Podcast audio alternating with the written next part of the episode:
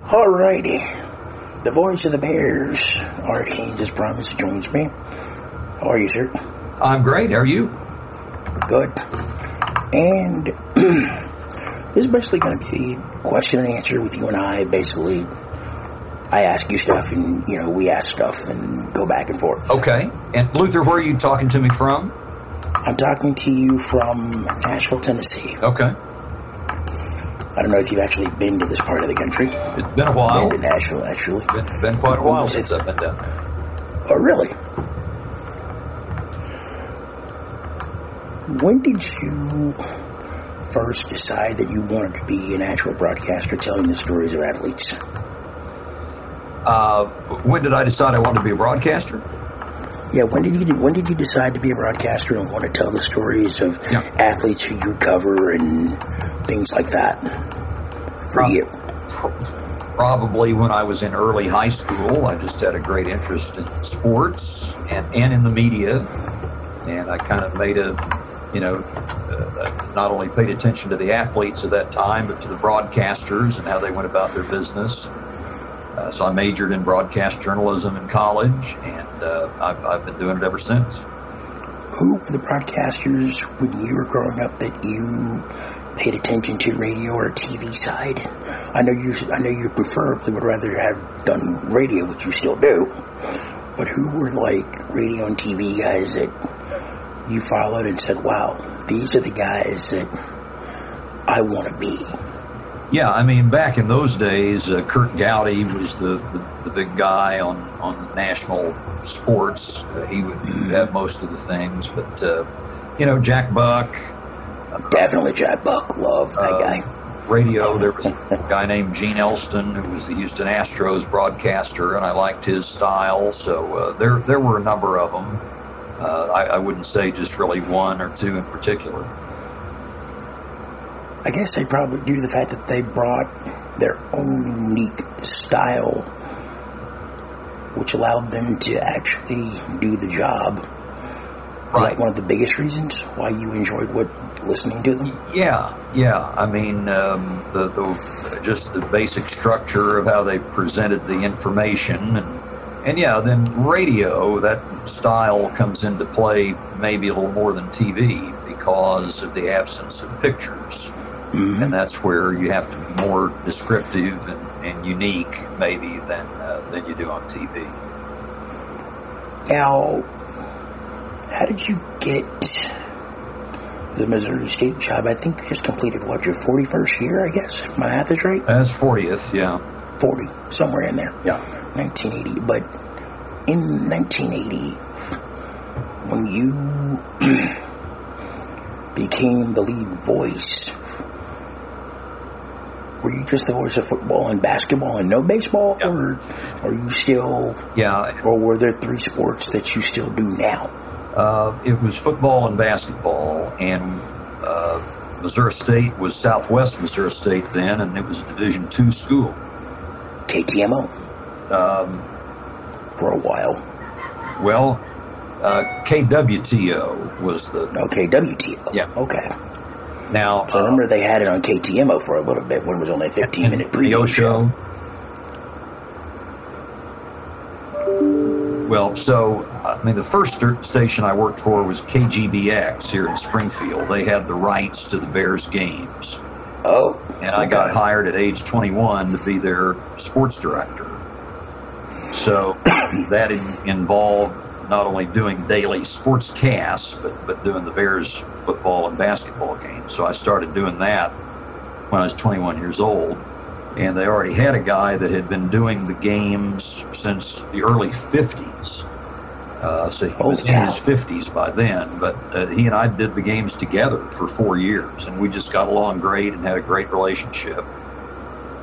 Uh, and then actually, I, I moved to Dallas for four years and worked in that market because I'd gone to college in Dallas and had, had gotten to know some people and kept up some contacts. But in 1985, we moved back to Springfield because by Mhm. then the university had moved up to Division One. It was a more attractive situation, and I've been here ever since.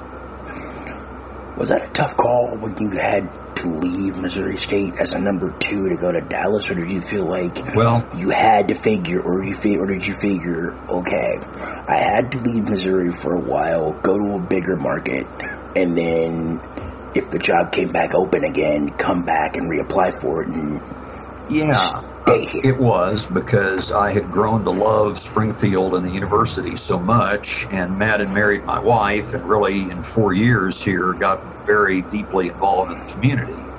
Uh, but the circumstances had changed. Uh, KGBX dropped sports. I went to a different station in Springfield. That was not as good a situation. And that Oh, really wow. was the impetus uh, to, to get me looking. Uh, and person in Dallas had kind of kept an eye out for me, and uh, he told me about this opening, and and so I was able to get that. And even though we only stayed four years, that really was uh, a, a good thing of personal and career growth.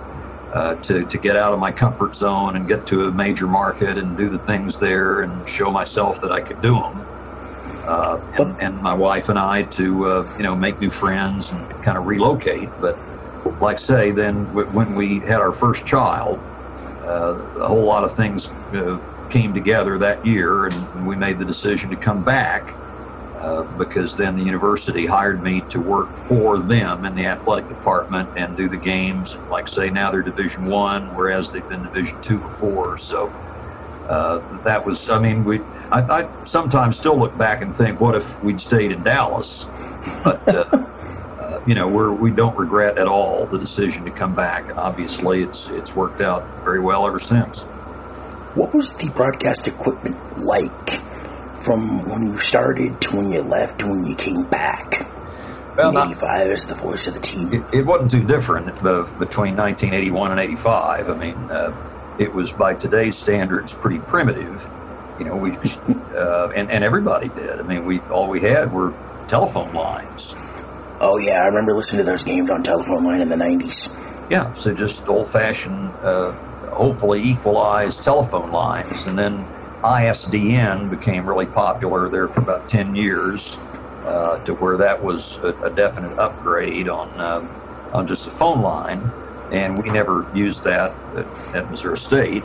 We, we still just used the plain old phone lines, but the, the big revolution was digital. Uh, and I mean, I say it's probably been just in the last six or seven years. I mean, now we, had we had uh, we had equ- equipment uh, that used the phone line, but give you pretty close to studio quality, going back to probably 2000.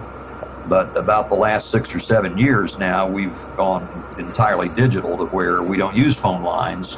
Uh, we're just over the internet. We we punch in an IP address at the radio station and instantly connects, and, and that is our means of transmission. So uh, you get studio quality, and uh, now you know you, you think it, you shouldn't have dropout, but sometimes you do based on we had that happen at the Missouri Valley Conference tournament just a week ago. Yeah, I, I remember when I was listening to the Northern to Jerry Rima in Northern Iowa, they had the internet and some of the power at Press Robo out. Yeah, we didn't have that, but uh, I was uh, on the first day at the same position as uh, Mike Reis, Southern Illinois, and he warned me that uh, he he got uh, disconnected twice, Oh wow! and uh, I, I've got a from the radio station here, and I mean, I it's kind of complicated. Uh, most of the equipment belongs to Learfield, which is uh, the agent for the university, and and just about every school in the country now uses Learfield. Yeah, Learfield IMG College is Right. now one big But- one in, one entity now. But the radio station here in town, that's our flagship, provides me with this uh, Verizon portable tower to where I can pretty well, anywhere there's a Verizon signal, I, I can, I, it's like I bring my own internet. So that's what I did in St. Louis that first day. I just, uh, rather than be hardwired into the arena, which was not uh, holding up, I, I used the Verizon tower and had no problem. But uh, you know that that's our backup to be able to uh, to get uh, online whenever we need to. Has Missouri State always been in the Missouri Valley Conference? Because I was thinking about this before we started. The Missouri Valley Conference, when it's made the NCAA tournament, has held their own against the big boys of the Power Five. especially Northern Iowa one year when they knocked out Kansas Right. in the round of 32. Right. Uh, we've been in the Missouri Valley since 1990 91, so exactly 30 years. And in 99, uh, we went to the Sweet 16, beating Tennessee and Wisconsin along the way. Uh, so we went to uh, to New York, uh, to New Jersey, to the old uh, Nets Arena there in New Jersey, and played Duke, hmm which was Continental the Airlines. number one seed, and did lose to them. But that's uh, that's the only time we've been to the Sweet 16. And then when you guys do when you do football, I guess what's the difference with the sound quality compared to when you're doing football to when you're doing basketball? Well, we use the same equipment uh, for and, and baseball too, for that matter. Uh, Ah, it- okay. it's the same equipment, um, so shouldn't be any real difference in sound quality or uh, the, the means of, of transmission. I just not a different person works with me for football and for basketball and for baseball, but everything else is the same. And your title is director and broadcaster of athletics. Not really. I mean, my title is marketing specialist in the Department of Marketing and Communications. I'm, I'm not really even in the athletic department uh, as a full time job. So, like, what is your role, even though you're not in the athletics department? Like, Uh, I'm in charge. what all entails of that? Yeah, I'm in charge of the licensing program for the university, so uh, making sure our federally registered logos and word marks are properly used. Uh, and again, uh, Learfield IMG College is the uh, partner that we have for that. Uh, it's two different. uh, you got the licensing side and you got the media side, and we've been a Learfield media school for um, oh, a number of years. Uh, we went from IMG to Learfield on the licensing side, and then when they merged, uh, now it's all one entity anyway. But Mhm. uh, they they uh, they capture the royalties that we earn for anything with our name, likeness, logos on it. Uh, they enforce if anybody, you know, uh, unauthorized, bootleg, wrong use of the logos or anything. Uh, they, they've got an enforcement mechanism that tries to take care of that, and then we try to promote our our uh, goods out in the retail marketplace. You know, just both for visibility for Missouri State and also for the the royalty revenue that that generates. What was it like going to the Super Regionals against Arkansas and Fayetteville a couple of years ago? Well, uh, and and we went uh, we went to super regionals twice here in a, in a three year span. Really? In 2015, you're probably talking about when we hosted the regional and won it, and then we went to Fayetteville for the super regional and lost to them two games to one. That was really a memorable weekend. I mean, they they routed us the, the first day and beat our ace pitcher and uh, talking to their people afterwards in the restaurants that night is oh you know y'all had a bad game. You'll you'll you'll bounce back.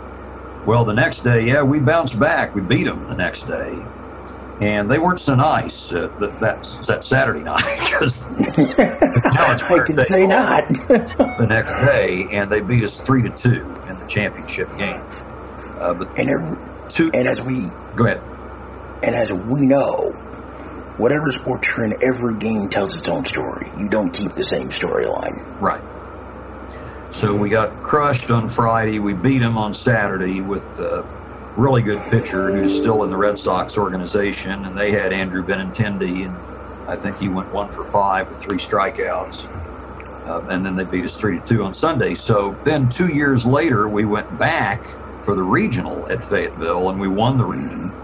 Uh, we, we beat Oklahoma State on a walk-off home run the first day, and then we end up beating Arkansas uh, in the final. So that was sweet revenge uh, on their field to win that. Yeah, but unfortunately, when you got the supers, it probably didn't go so great. Ran into TCU, and that was a good experience. Um, you know, I know a lot of people in the Dallas-Fort Worth area, so to get back there, but uh, unfortunately, we didn't uh, didn't do very well in the two games.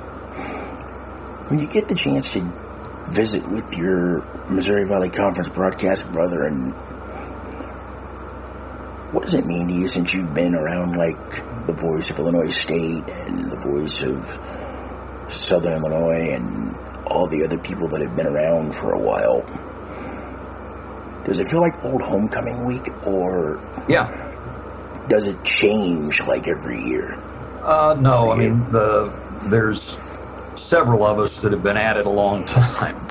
and in 2006, the Valley had its centennial celebration, Really? and they had a gala on a Sunday afternoon at a theater in downtown St. Louis, and brought back a lot of the old uh, people from the league history, including Oscar Robertson.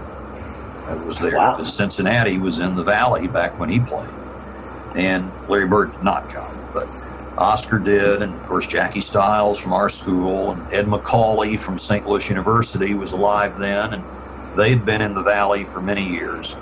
So that was really a nice day. And they had the four longtime play-by-play guys kind of break up the uh, interviewing and emceeing duties, and that was myself and Mike Reis and Dave Snell from Bradley and Mike Kennedy from Wichita State. Of course, they were in the league at that time. Uh, Mhm. But then I'd throw in uh, Rima. I mean, he's only been maybe 25 years at his school. And, And what uh, about the other guy, Dick? Um, Luedke. Du- yeah, him.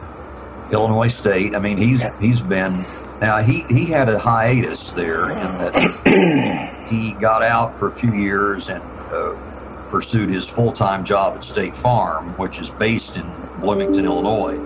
Right. He works in their corporate office or did. Uh, so he was probably out for five years, and they Mhm. went through several other people, and then he got back in. So uh, I mean, that's kind of like me because I, I a long time ago had the four years in Dallas and then got back. So uh, that that's the thing. Uh, really, at these jobs, people tend to hold on to them for a long time. And uh, then Brian Fritz at Indiana State, he's uh, uh, he's he's been there a good number of years too. Now, I've not heard of, I've not heard of an Indiana State broadcast on TuneIn, but I've heard your work on TuneIn. And when I've gotten a chance to listen to it, and same thing with Mike Reis and Illinois State as well. Yeah. So I, I've listened to a few teams in the Missouri Valley, and I've gotten the opportunity. But do you feel like you do you feel like you have a style that's all your own, do you feel like you still draw on the old guard of the broadcast fraternity that was before you? You know, I, I think I think when I do baseball, Denny Matthews of the Royals comes out Mm, because I've just heard him do baseball for so many years. I just think that's how it's supposed to be done. Um, uh, sometimes he'll throw in little wordplay or puns. Uh, his home run call is Vin Scully's home run call, is my home run because there's no- nobody better than Vin Scully. Um, so just little subtleties. Uh, uh, I, I think I, I I I mimic Denny Matthews. Now, football and basketball, I think probably I, I have my own style with those. What's your basic game prep for like different sports? And I know with uh, everything with the virus going on, which canceled pretty much everything in basketball. But what would normal game prep be for football, basketball, or baseball? Well, football, um, I learned at an early age, you know, to make a, a spotting chart of both teams. And I mean, I, I keep, let's say, Missouri State, that's the team I work for. So I, Right. I, I keep that year. I just make one, and then I'll. It'll look terrible by the end of the year because I've, I've written and, uh, and xed out, and you know sometimes I'll put stuff over where I've xed out, but it's essentially the same one. Players get hurt and different people start and all that, but I've I've got the offense and defense on either side, and then I prepare one for the opposing team every week. I try to do that as early in the week as I can, at least lay out the. And I've got them. I mean, and there are there are uh, online deals now that most people do. That uh, there are uh, formats that they can go to and type it up online. I still handwrite them uh, like I always have. So I've got years and years and years of these things that I can go back and refer to if I need to. But it's basically the offense and defense uh, and key reserves of our team and the other team, and records, scores, uh, you know, pertinent stats about the teams and the individuals, the coaches, how many years they've been there, what their record is, just some historical notes there to put things in perspective. And then the trick is to draw on those at the right time during the game. You're not just reciting random stats, but mm-hmm. if a situation comes up, that you've got something there to uh, kind of make that point stronger. That uh, you know this team's really been giving up a lot of yards on the ground, but but they're they're doing a lot better today, and, and then you'll have numbers to back that up. So those are those are. No Toastmasters. Is this one of those you, when you do football and basketball and baseball? Is there anything since you've been doing this for so long that still kind of catches you off guard a little bit that you may not have been prepared or ready for? Oh, sure. I mean that that happens. Uh, we we played Wichita State years ago in the conference tournament, and you know what you have to go on are the the, the notes and the stat sheets, and talk to people. And, uh, Wichita State brought this guy in off the bench that I didn't even have on my sheet, and I've usually, you know, if anybody's played more than ten minutes, he's on there. Well, it was right. this Ron Baker guy this blonde, flop-haired guy from Western Kansas. Uh, Mr. Baker, who, yeah, we, we pretty much know who he is now. but he'd been hurt all year uh, since early in the season. Well, they busted him out on us in the conference tournament, and he, uh, he, he beat us that day. So I was a little wow. caught off, off guard by that. but, you know, with headsets on, sometimes you miss PA announcements. Uh, yeah, I, have I've had that happen in high school because when I've done high school basketball, it can kind of be hectic because I'm trying to keep an ear on my spotter who's helping me out, and I'm also trying to make sure that I got all the pertinent information myself because I only just keep a notebook in both rosters. Yeah, but I mean, there'll be so, a pitching change. I mean, it's it's evident if there's a pitching change during the inning, but maybe there's a new pitcher mm-hmm. to start the inning, and you know, I'm doing a read or looking at something, and I look up and I didn't realize there's a new pitcher in. The, the previous guy was right-handed, the next guy's right-handed, and you know, so so just really concentrating on that. And the thing is, I'm wondering, like, when did you start doing your sports show, and how long have you been doing the sports show, or did that start with you being in Texas before coming back to Springfield? Yeah, I, I did a, a 30 minute sports talk show in Springfield on KGBX, probably in 1978, 9, and 80. And then when I was in Dallas, I was the fill in, kind of the backup uh, on a similar show, which was from 6 to 7 in the evening. Mm-hmm. So I ended up, you know, a couple days a month, or if, if Brad Sham was the, and he's still the voice of the Cowboys to this day, mm-hmm. he was the primary host of the show. So uh, you know, I would I would be the fill-in host on that. And then uh, back here since 1995, I've been doing that uh, afternoon show on KWTO. So that's going on 25 years of that. Did you take the same format that you did when you started in Texas to carry over to now, or did you have to mm. tweak anything?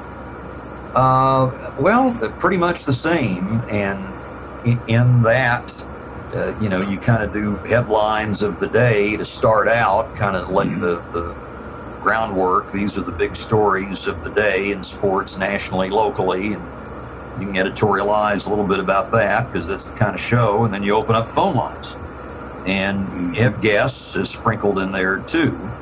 So I find some nights in Springfield, even now, that it's challenging to do a two-hour show if the phone isn't ringing, or at least not ringing enough so I try to have, and then it's a delicate balance. You know, okay, I have guests. Well, once the guest, I'm done with the guests, that may have killed the, the, the show as far as phone calls are concerned. So you kind of have to have a mix of, of guests and, and, and, and callers. Uh, and if if you have neither, then I'm just talking until the phone rings or until the show ends. So I I prefer to have something to someone to talk to besides me just babbling. What are your thoughts from the basketball season with former TSU head coach Dana Ford? When you first met him, what were your overall thoughts compared to now? Now that he's finished up, what is it, year three or four? Two. two. He's just two. Two years.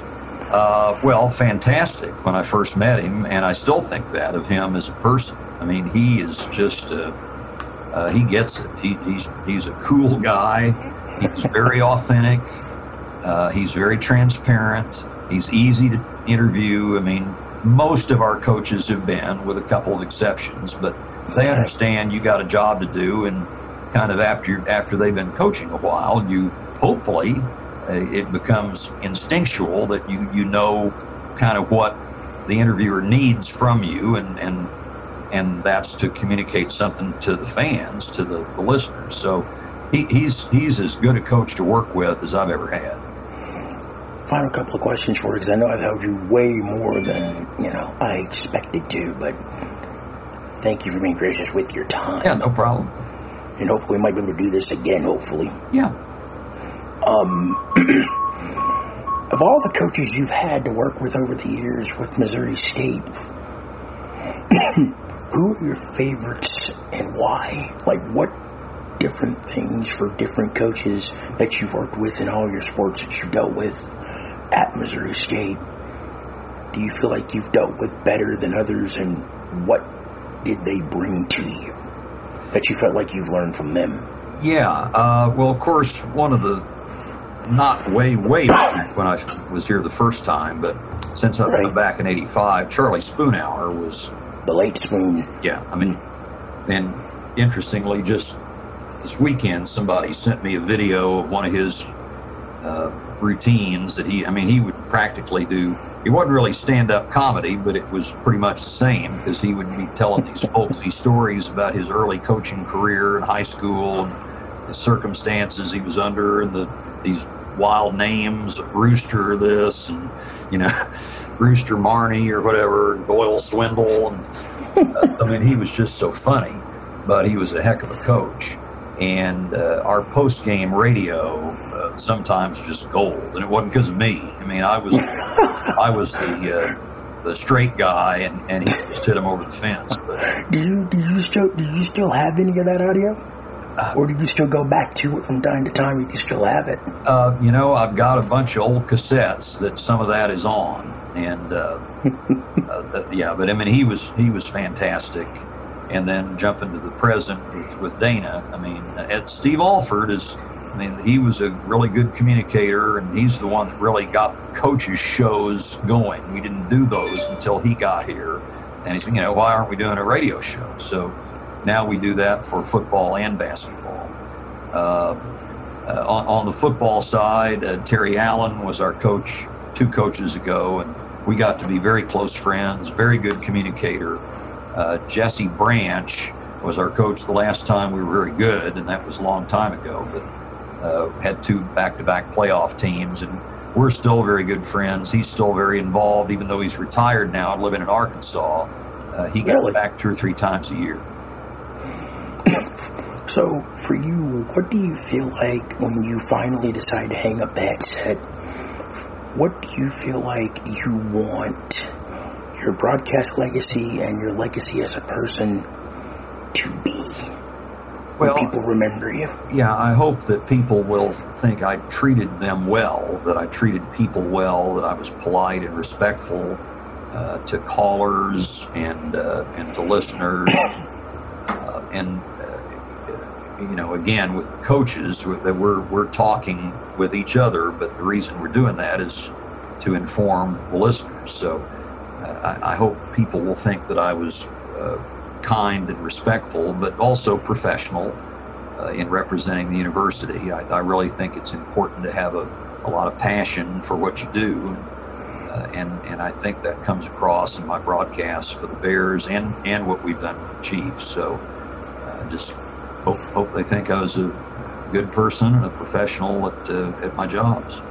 I was going to get to the Chiefs, but I know I probably kept you more than expected because I know you've been getting texts and a few other things that probably going to get back to handling your business from home, most likely about Missouri State and keeping an eye on what the Missouri Valley is going to do and whenever your broadcast schedule probably gets back going again, whenever that is. But do you feel like you're going to be back with the Chiefs, even though they've switched to the flagship station? Well, that's looking good. Just since uh, day before yesterday, really, uh, I, I did not expect to have an opportunity to continue because of the switch and the fact that the uh, the new rights holder has an all sports station. Mm-hmm. They've got plenty of people to do what I do, but uh, uh, there there may be an opportunity after all. So uh, I'll. Uh, that that's unofficial at this point, Right. And I, I'll, I, don't- I didn't want to ask anything that was not official or, you know, Yeah. anything like that. Because I, I know with contracts and the fluidity and everything else, things can change. Yeah, but that that may be. I mean, if uh, well, I, I'd kind of kissed that goodbye, and I thought, what a way to go out was to win the Super Bowl on our last broadcast. But Yeah, I was going to ask you about, like, what was the difference from the complete network to one station when you guys were carrying all the playoff games when y'all made the championship? And then it basically was the flagship station and everybody else got pulled away to the national feed and then the same thing with the Super Bowl when y'all made it there. What was the difference from having the whole network where you carried the whole pregame show and then the yeah, national network just slid in and took the rest of your broadcast and y'all just carried it on one network, even though you guys kept the same billboards. yeah, we did the exact same job, but obviously we were aware that uh, it was just the one station carrying the game itself. We were able to feed our full regular network an, an hour of pregame and then a half hour after the game ended, we got our network back. And you know, the game got over about nine, and we stayed on the air till midnight under the circumstances. But uh, uh, I mean, we, you- you're aware that you're not in you know Iola, Kansas, and Marshall, Missouri, and you know Sure. wherever on our network. It's just the Mhm. station, but it, it, it was Kansas City, and that's the the main station. And um, a lot of people were upset in- in the outlying area that they couldn't get our broadcast, and that you know that's gratifying that they they get so attached to to Mitch and, and the people that do the broadcast that they want to uh, wanted to have that. But it, it's a good problem to have when your team goes that far that uh, that becomes Exactly. a difficult situation. Mr. Hains has been above and beyond a pleasure to do this with you and hopefully get a chance to do another interview and hopefully maybe sometime soon down the road we can catch up soon. Hopefully. Sounds good, Luther. My pleasure. Anytime. Uh, thank you. Yes, sir. Nine, six, And that was four, the voice of the Bears, Art Hains. James, And Kevin, we got into the Chiefs we got into the Missouri State Bears. And that will do it for the Blind Broadcaster Pod interview number one. If you enjoy this podcast, please, please subscribe, rate, review, and spread the word to your friends, family, and everybody that would want to listen to this podcast. And stand by. We will have more interviews and more fun on the Blind Broadcaster Pod. You just have to wait and see who the next guest will be for episode and interview two. So until then, this is Luther King reporting for the Blind Broadcaster Podcast. Have a good day, everybody. And you can catch all the podcasts on your favorite podcast platforms Spotify, Apple Pod, Stitcher, Google Play, and wherever you get your podcasts.